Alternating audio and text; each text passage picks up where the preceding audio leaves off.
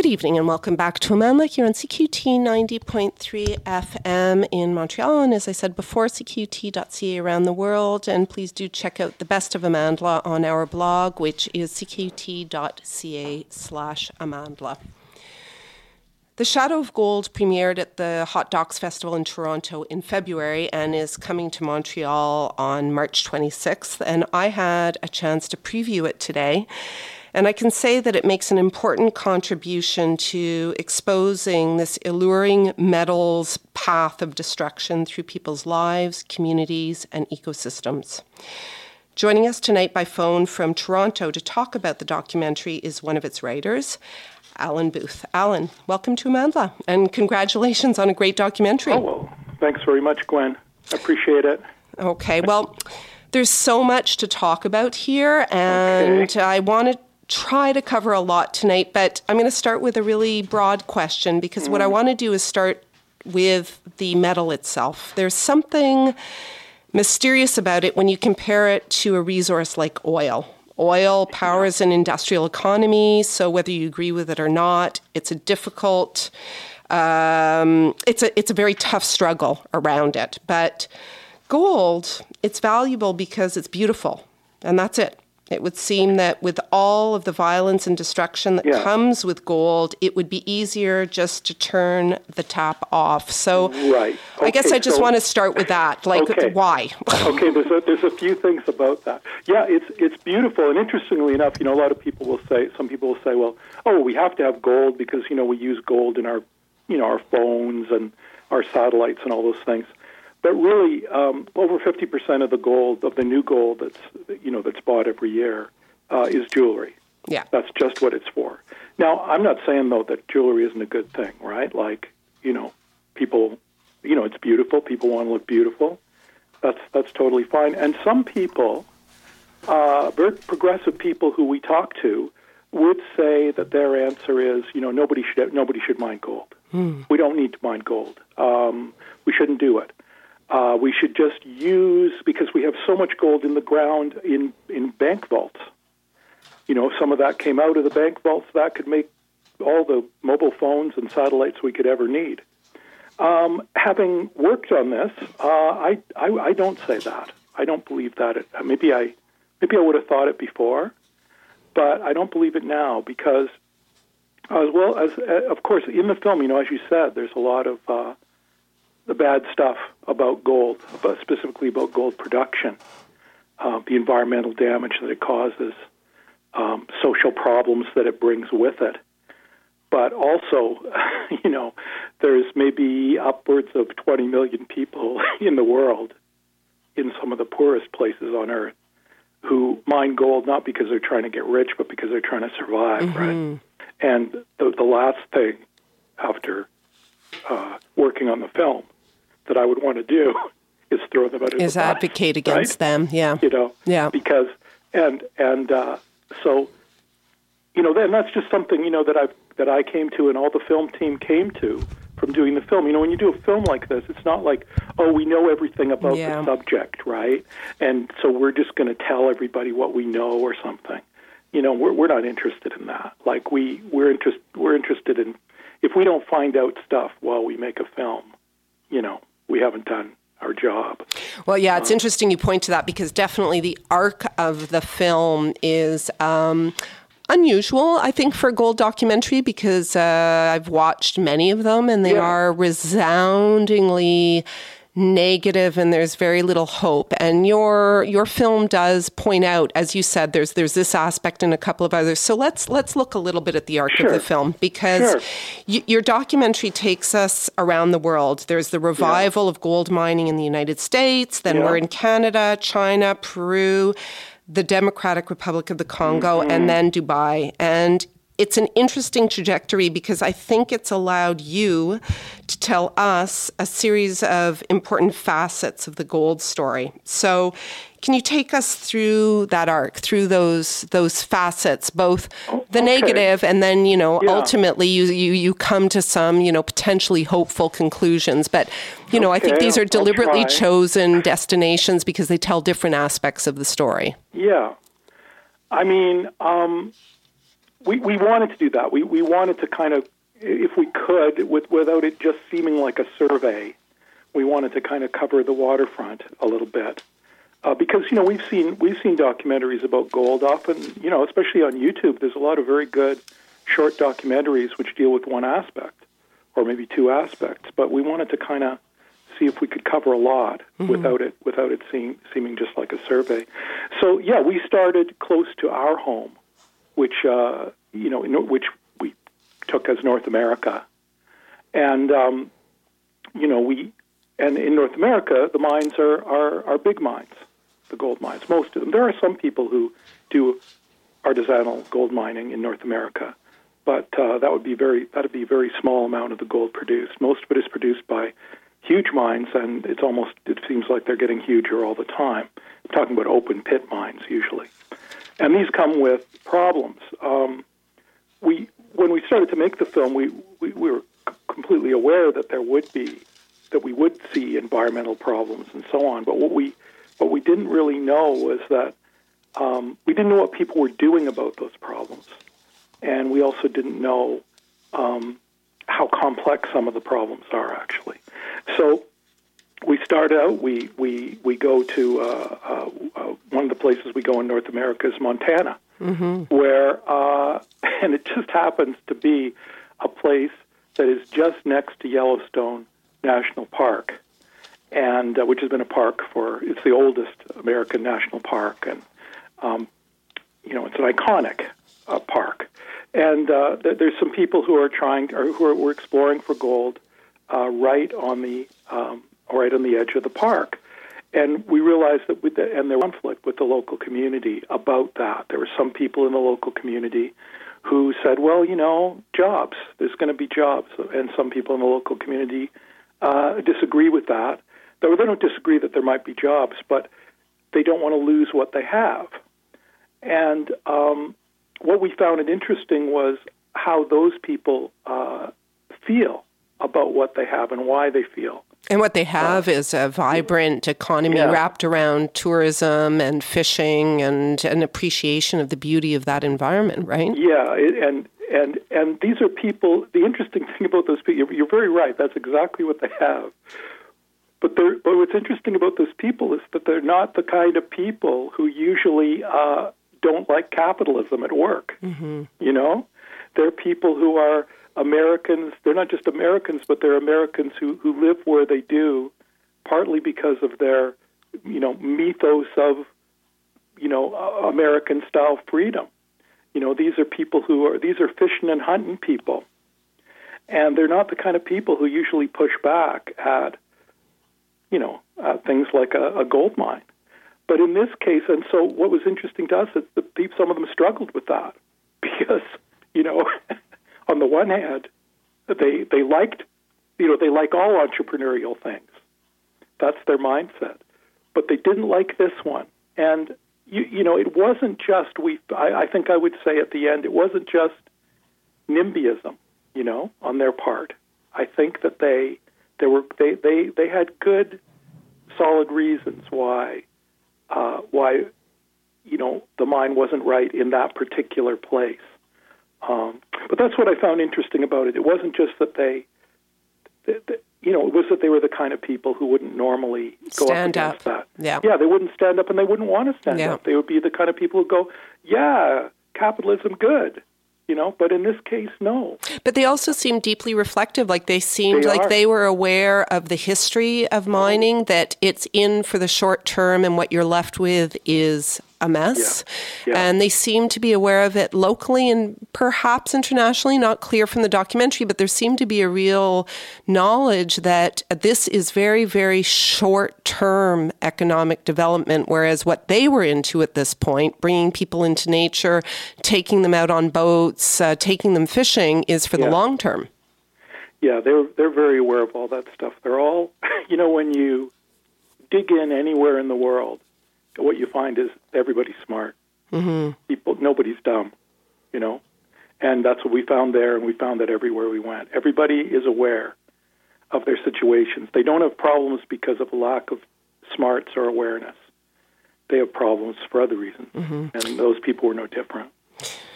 Okay. Yeah. so that's you know, and then um, I mean, and you, you, wanted me to sort of you know do the arc line. So, yeah, which so, we'll probably okay, have to I'll do try. a little bit faster. I'll try. okay, I'll, I'll try to be yeah. fast. Okay, so what are those people? So what do we get to? So what are those people? You know, we have we have a guy in the film, uh, Sean Dykes, who's the guy who we we talked to him, who's the prospector who wants to to develop this uh, uh, property, you know, for gold, and he's not an evil dude at all. But uh, I think um, he's I think he's personally he's a little little misguided, but anyway, he's not an evil dude. Um, but uh, and he and he he will he said, oh no, our mine won't cause any problems, right? And I think he probably actually believes that.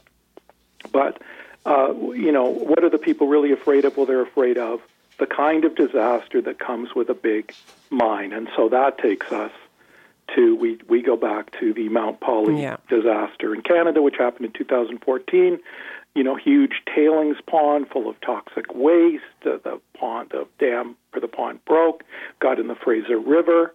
Happens to be the homeland of a lot of indigenous people who need the salmon that they get from the river, and so mm-hmm. that caused a huge problem. Now, we filmed after that disaster happened, quite you know, about three years later. So really, our, our interest there was what was the repercussion, mm-hmm. what was the consequence, and you know, it it it not only was the consequence not good for the environment, but when you dig into it, you find out, as we found out, that you know the the, the industry was given a very easy ride. Mm-hmm. They weren't.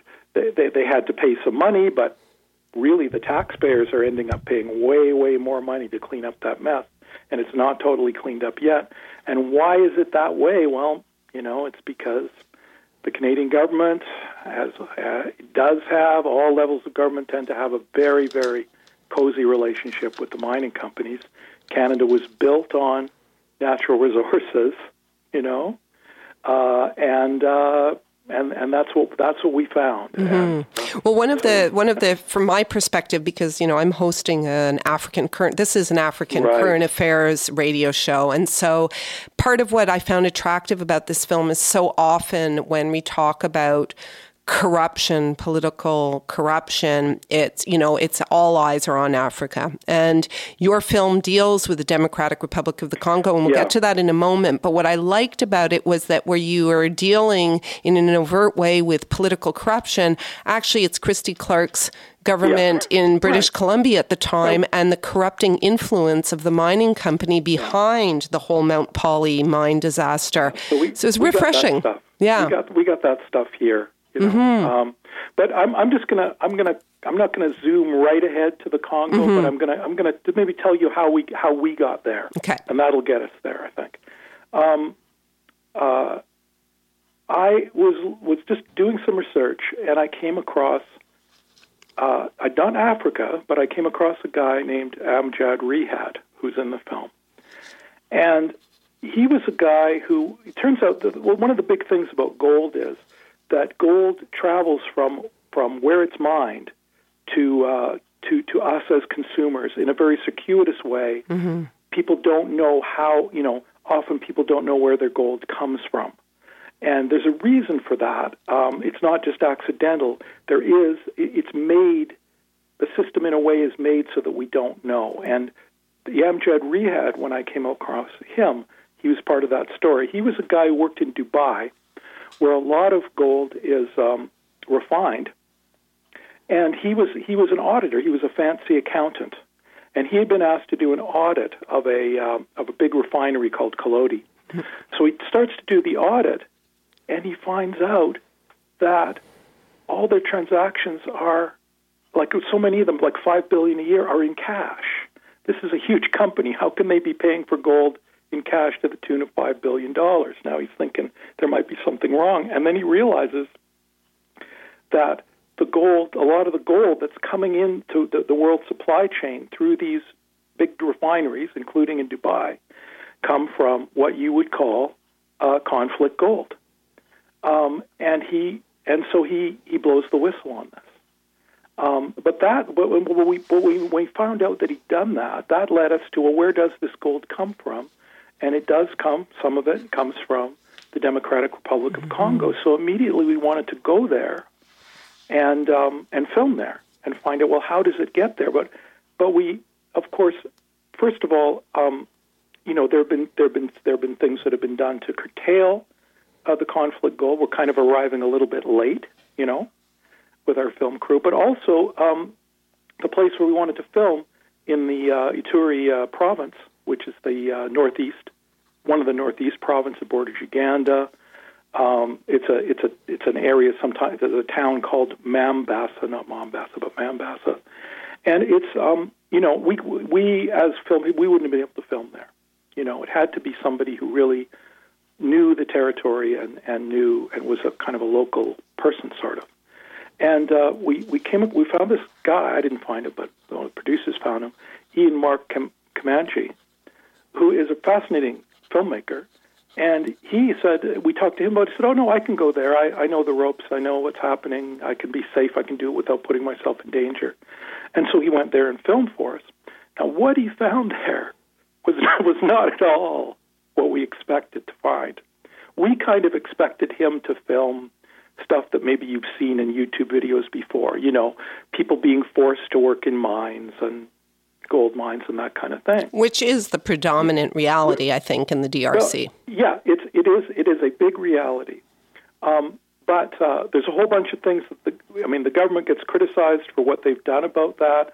But I, I think that, that it, I think it's really just, from my point of view, it's just that they're doing things very slowly because they don't have a lot of resources. But anyway, turns out that uh, there's an area there where where he filmed um, where, uh, you know, see see the other thing about the Congo is that you're not supposed to buy gold from the Congo, right? Because it's it's conflict gold, and some people in in uh, Ontario, in Toronto, who are fair trade jewelers, and and an organization um, in Ottawa called Impact, an NGO um, that helps uh, uh, resource workers around the world. They decided to try to do um, some essentially fair trade, or at least responsible gold from the Congo. Kind of an impossible task, really. And uh, so they went to uh, Mambasa, and Mambasa, and uh, they, it turns out that there's a, a kind of an area there, uh, which is a which is a place where people do surface mining for gold, and they're individual, either teams of people, informal teams, right? There's men and women who who do this in this area, and um, they had a kind of a, a uh, they they met some of the people, and they kind of asked they asked people, you know, do you want to be part of our project to try to do traceable, responsible gold from the Congo. Do you want to be the people who are producing that gold? And so, uh, quite a few people signed up for this, including uh, these wonderful women who appear mm-hmm. in our film, mm-hmm. uh, who are led by this unbelievably charismatic woman. Yeah, she's spectacular. she's, she's fantastic. Yeah. Uh, uh, and uh, I, you know, Kahambu uh, Vaireni is her name, and um, uh, she she not only is a she so she is a, a, gold miner, a surface gold miner, and she has a team of about six, uh, I th- yeah, five five or six women. Um, and she's um, she's I, I say that she's a leader. I mean, she's sort of the informal leader. You know what I mean? That, that they're working together on that. Mm-hmm. They're a cooperative, and they call themselves that. And um, so uh, they actually do it in the film that, that we we show how how it is possible to to do to to buy and you because you're actually buying directly from them, um, that, and they're the people who, who mine the gold. Uh, you know, uh, responsible, um, non-conflict gold from from from the DRC. Um, and again, w- why we like this is because, you know, as you probably know, there was in the states there was a Dodd Frank Act, and they which forbids people to buy gold from the Congo. Well, it turns out that the smuggler, you know, the people who are the the bad actors, well, they just get around that. Well, clearly, because I mean, you know, that whole section in Dubai with yeah. uh, it was clearly it smuggled gold yeah. to the tune of millions well, of dollars that are fueling warlords. Yeah, yeah. So, so the Dodd Frank Act. You know, I'm not saying it was bad. I'm not saying the people who in the states who who put that through are bad people. You know, they they were trying, right? but it just doesn't work because people just get around it. So what does that do? Well, it throws the good miners, the people who aren't mining conflict gold, under the bus, and that's no good. Yeah. I, I agree, so, and I mean, I think part of what's really very nice about this documentary is that there is the, those those positive stories. So this group of largely, mostly women who are very small scale miners, bringing yeah. gold out in a responsible way and linking with uh, responsible jewelers in the United States and elsewhere.